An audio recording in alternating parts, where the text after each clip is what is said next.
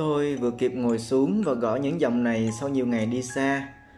Tất bật theo vòng xoáy mùa lễ hội của những ngày cận Tết. Người ta cứ đi mãi, cứ theo đuổi những phù du chìm nổi vô định. Để rồi cũng cần có khoảng trống của riêng mình. Sẽ chẳng có gì đặc biệt nếu đó là một chuyến đi. Nhưng rất đáng nhớ với những gã con trai đang chênh vinh trong dòng cảm xúc. Sẽ có lúc bạn bị mất cảm xúc.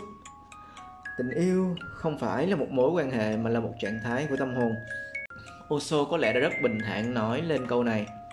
Nhưng mấy ai trải qua mà đủ can đảm để hiểu như vậy?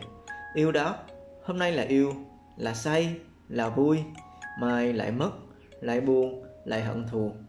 Vì tâm hồn có trạng thái cảm xúc, cũng như những dòng status cập nhật trên facebook mỗi ngày. Thậm chí mỗi giây, cuộc sống của tôi và những công việc thời vụ, những hoạt động xã hội bắt buộc đôi chân phải đi đôi mắt phải nhìn, đôi tai phải nghe và cảm xúc phải được đón nhận. Chính vì thế mà tôi gặp được rất nhiều người, thấy rất nhiều điều và cảm xúc như một dòng sông cứ trôi mãi. Trôi mãi chưa biết đi về đâu là điểm dừng. Một ngày nọ, ta bỗng nhiên uể oải thức dậy, không muốn nói chuyện với ai, không muốn bước chân ra ngoài và cũng không còn cảm giác yêu thương cuộc sống. Tôi gọi đó là cái chết của cảm xúc.